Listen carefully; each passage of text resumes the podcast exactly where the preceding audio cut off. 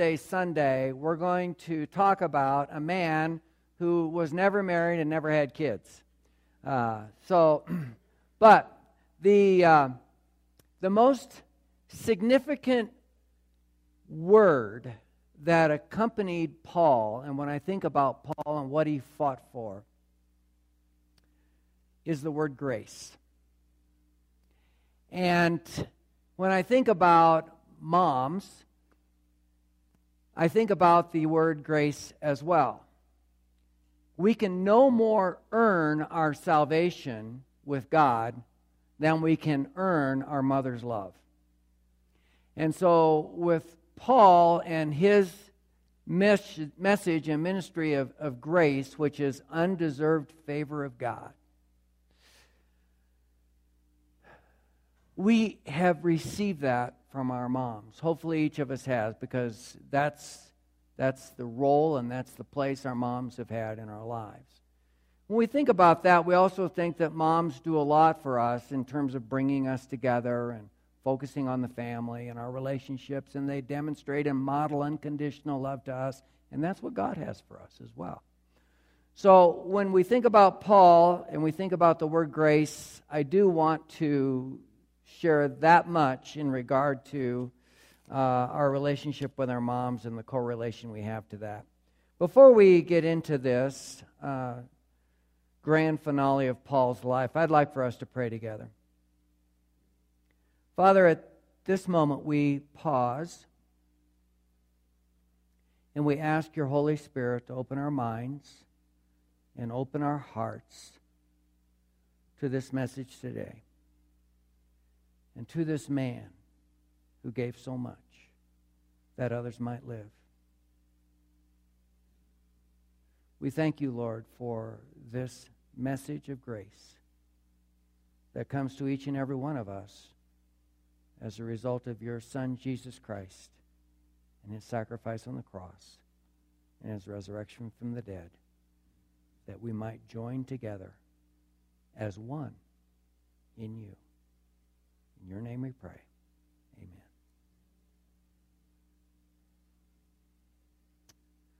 Paul was one of the most remarkable people who ever lived.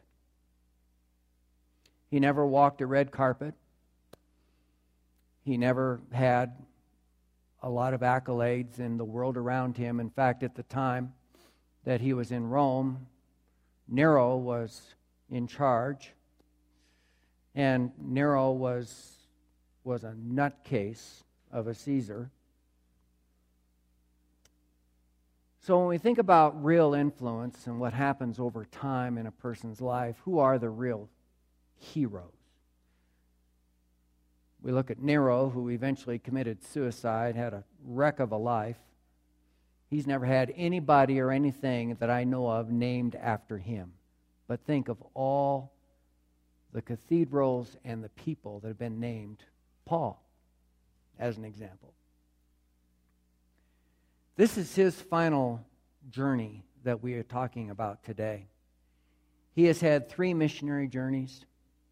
He started 10 churches all over that part of the Roman world, traveled extensively with one message throughout the whole time that he went with boldness, without apology, and with great sacrifice that Jesus Christ was the Son of God, the Messiah, and that all who placed their faith and trust in him would be saved and come to salvation in him. And that they would know God and they would have peace, peace in their hearts, peace with one another. Because peace is won at the cross. Where you have peace is at the cross.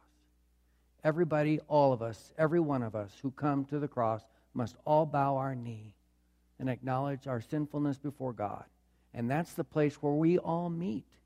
That's where the place where all of us who are gathered here today can become one, is when we all gather together as one at this cross, where we bend our knees and we give thanks to God and for what Jesus did for us on that cross.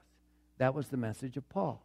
Whether you were a Jew or a Gentile, no matter your, your race, your background, your ethnicity, your language, in fact, Paul became all things to all people that he could by all means save some.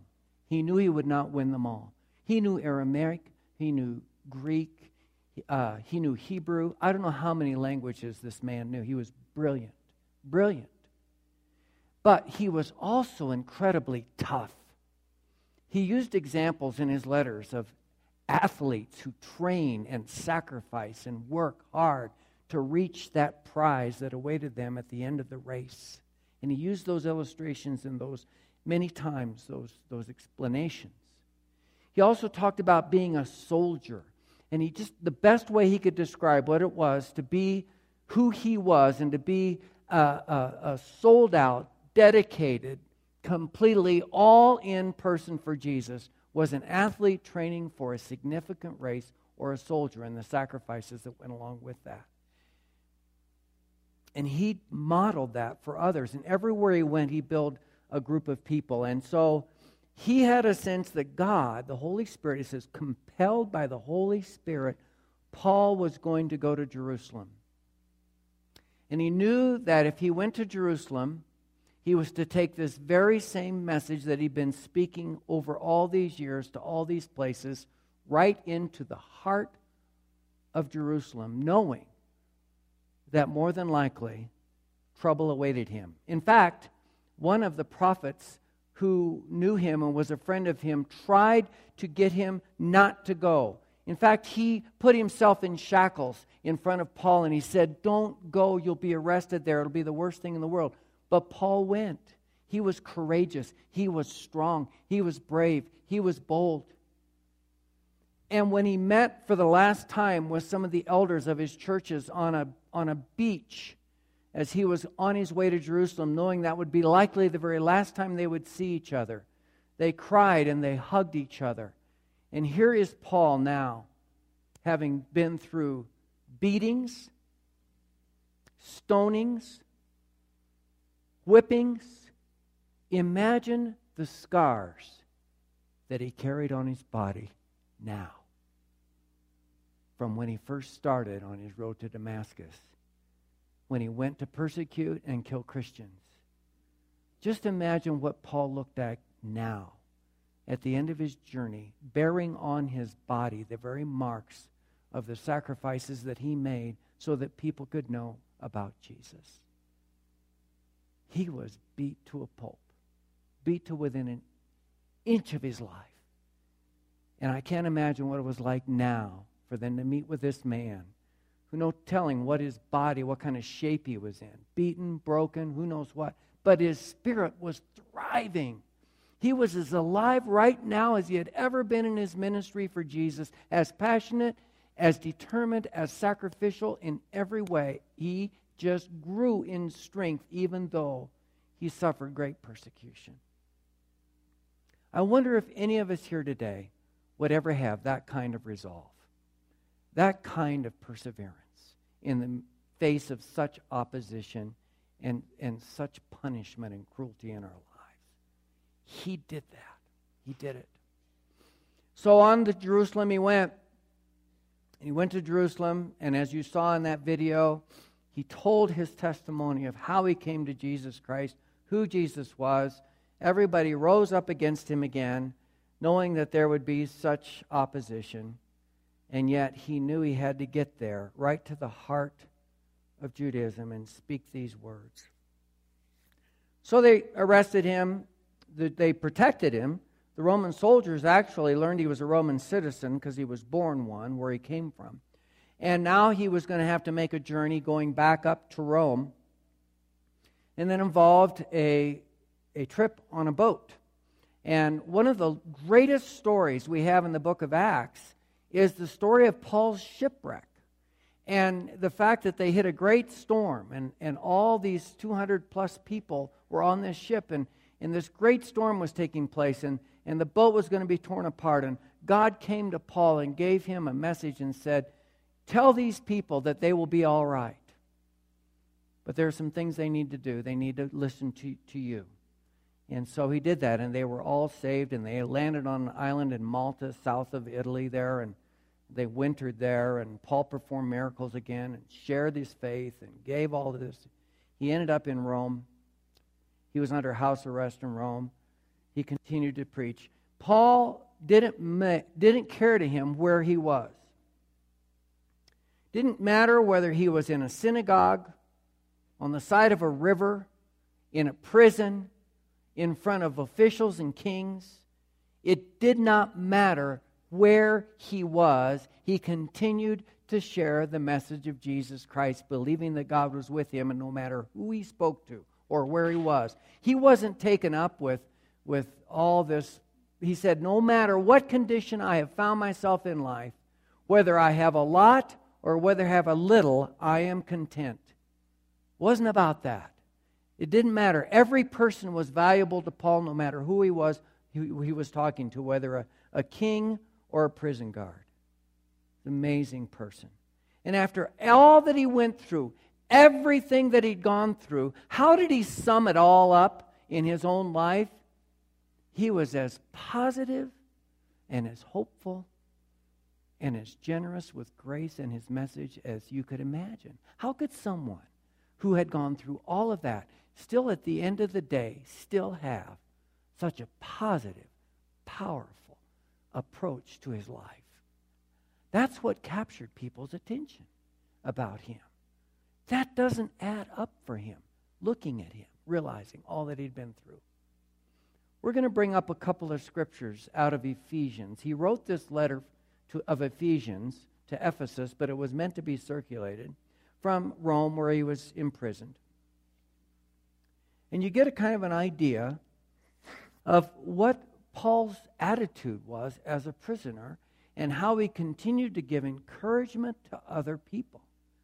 The most powerful and positive person you could ever meet who persevered through all things. This is his encouragement to them. So let's, let's bring up Ephesians 3 and start with, um, with 14. And we're going to read this together. His prayer for them, his concern, his heart, his passion. For this reason, I kneel before the Father, from whom his whole family in heaven and on earth derives its name. I pray that out of his glorious riches he may strengthen you with power through his Spirit in your inner being so that Christ may dwell in your hearts through faith. And I pray that you, being rooted and established in love, may have power together with all the saints to grasp how wide and long and high and deep is the love of Christ, and to know this love that surpasses knowledge, that you may be filled to the measure of all the fullness of God.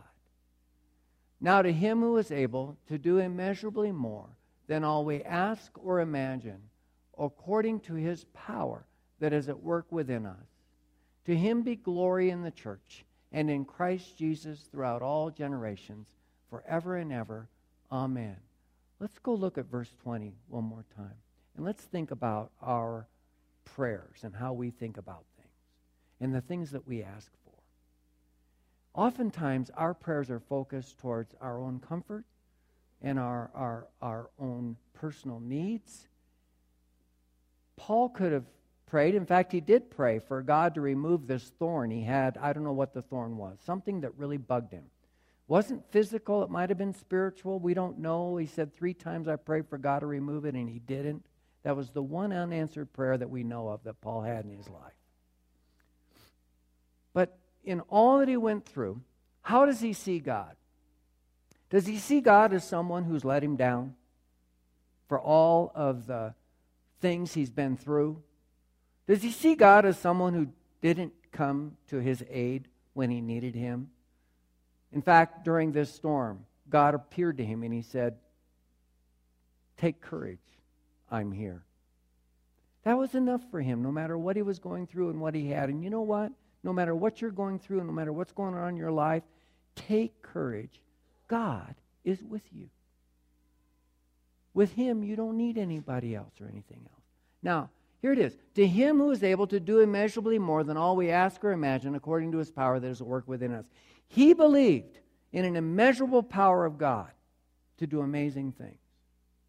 It wasn't dampened or colored by what he was going through. It wasn't, it wasn't shaded or darkened at all. He still saw God as God, even more than he'd ever seen him before. And then the next verse, 21.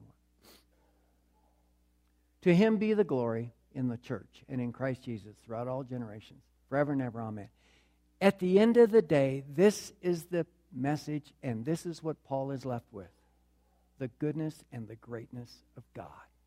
And he's encouraging them to embrace that same faith in their lives. This is how he knows that they will be blessed. Let's go on in Ephesians 4. He writes on this Ephesians 4.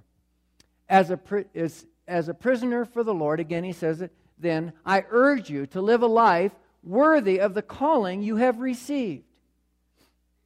Be completely humble and gentle. Be patient, bearing with one another in love. Make every effort to keep the unity of the Spirit through the bond of peace. This is one body and one Spirit, just as you were called to one hope when you were called. One Lord, one faith, one baptism. One God and Father of all, who is over all and through all and in all. That's what he is sharing with them as he comes to the end of his journey and knowing that his time is now running to a close. He's praying for them, he's encouraging them, he's loving on them in all that he has done.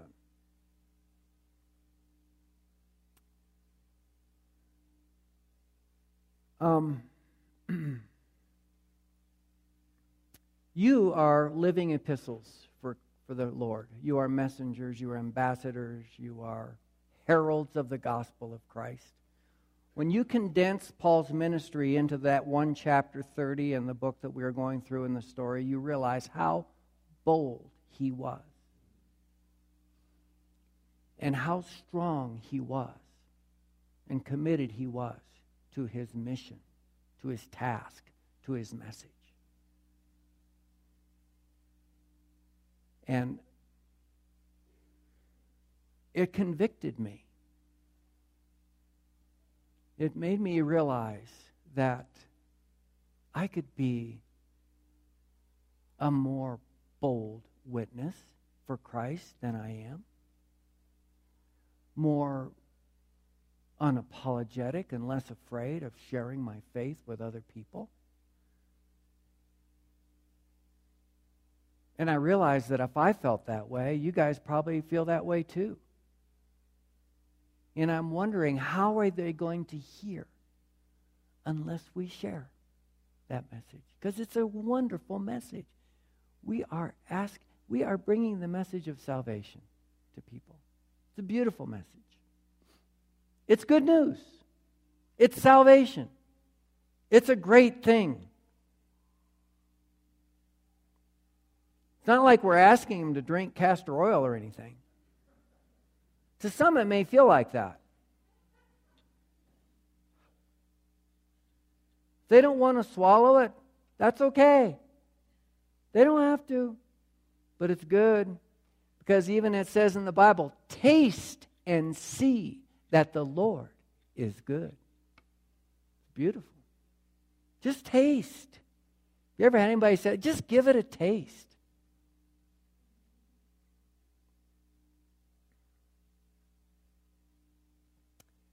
So, you know, it's time to consider all of that for all of us.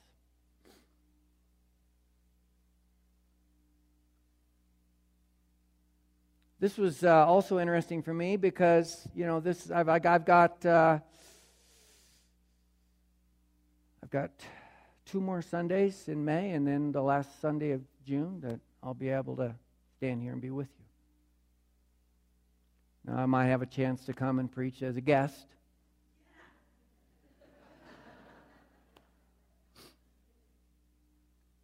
So it's, um, it's been real tender for me thinking about that. And um, it's, I'm grateful that when I think about about ministry and one sense 40 years of ministry and 17 years here I looked it up. You know, I says, the, the, there was one other person, he went 15 here. So I kind of feel like I've, I've done pretty good. You know, one went 14, one went 15. So coming up on 17, that's not all bad. You know, I figure, oh, out of 100 years, 1918, uh, that's all right, you know. And it also tells me it's really time for me to be done, but.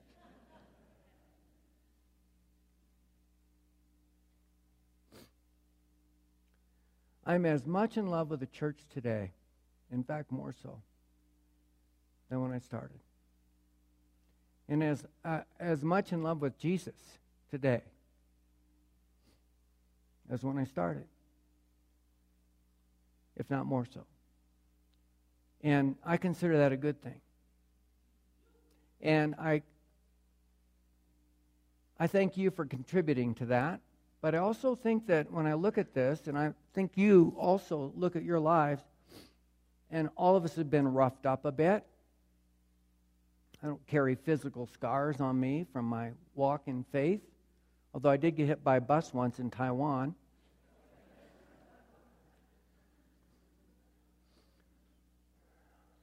Um,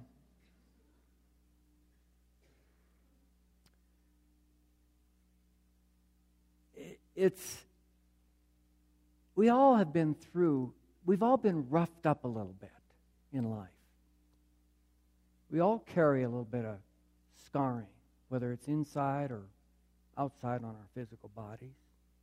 We all have. But you are a soldier. You are an athlete. You are resilient. You are a fighter because you've got God on your side. And no matter what you've been through or what lies ahead, you persevere in faith. You don't give up. And I'm going to be praying for you, just like Paul was praying for them, that they would continue on in great resolve and strength, and that they would be passionate about their faith passionate about a God who was more passionate about us than you could ever imagine passion, who sacrificed his own son for us. Let's pray.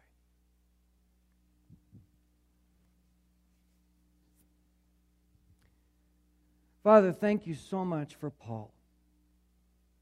What a man, what a servant, what a witness, what a warrior.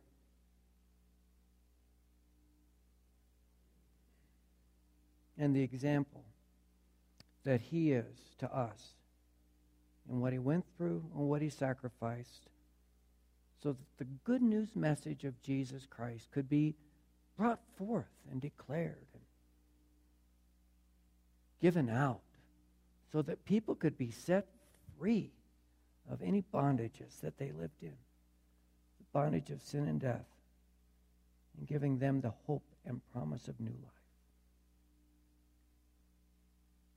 Thank you for this church. With all our bumps and bruises, our own scars and journey that we've been on. And sometimes we look terribly ordinary. But with your presence in us, we are extraordinary. That's true as individuals, and that is true corporately as a body. Thank you for moms. Thank you for the scars that they bear on their bodies that they have sacrificed for their children. That they might be nourished and encouraged and enriched in wonderful ways. In Jesus' name, amen. You know, we might have all these things about us that are so different. But all I can say is look at what happens when we open our mouths and sing together. And uh, our song today that we're going to close with is kind of a, it's really an old classic campfire Christian song.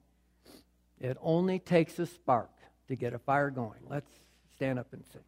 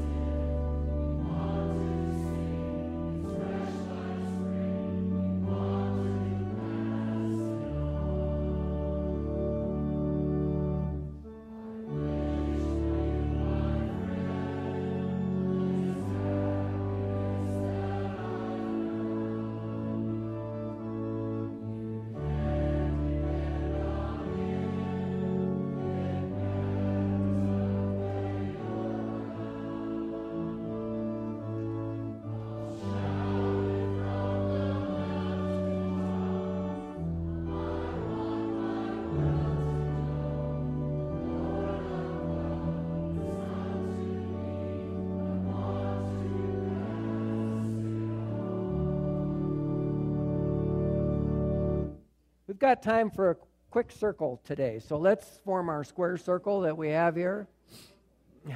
Our squircle. Our squircle. That's good. Oh my gosh, this is so great.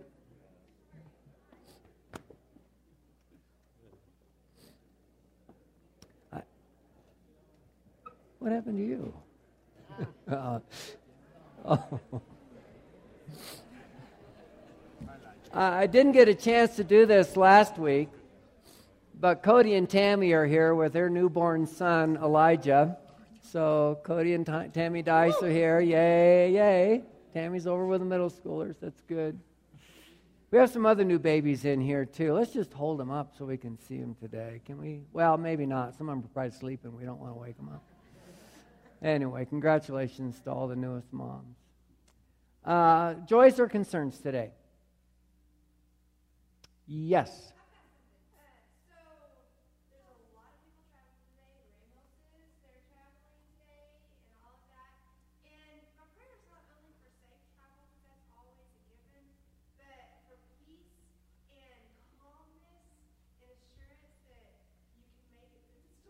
Yes, that's good. I like that. Yes, that's a whole sermon in itself, that whole storm scenario, isn't it? It is. It is. And we've all had those. Yes. Okay, that's good. Yeah, thanks. That's right. And their updates are posted on the bulletin board out in the narthex. So anytime there's an update, they go out in the e-news, but also they're posted outside in the in the entryway. Yeah, Gerald. Oh, well, we'll have a chance to have more of that. Thank you. It's, you know, the blessing's been all mine, really and truly it has. Thank you so much for that. Yeah. Um, I have a blessing I'd like to share. My, uh, my aunt was born on Christmas Day a little over 101 years ago. Oh, wow. And she was appropriately born on Christmas Day because she was a gift to God from, to us. Hmm. And she was a great example, and she always asked me, or she, she would say, why do you think God is keeping me alive? And I, and I thought and, and say that she was an example to all people, and I think God wanted to keep her as long as he could because she was a, an example to me and to everyone of how to live a good Christian life. And this morning at 5.30, Hmm. appropriately on Mother's Day, because she was a wonderful mother, she passed on and went to God. And I just want to celebrate her life. Oh, thanks, Jim. She was appropriately named Grace. Oh, that's a, that's pretty pretty touching. Thanks for sharing that. That's awesome. That's so great. Yeah. Uh, go. I'm really appreciative of this team, and that is all. That means all of us. You know that, right? Yeah, this whole group. Okay. Yeah, yeah, we had a chance to share that. It's so great. Yes, back in the back, Christy.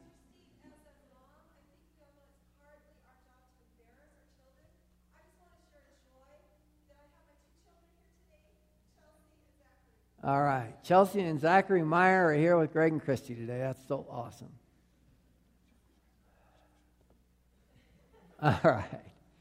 Sing hallelujah to the Lord.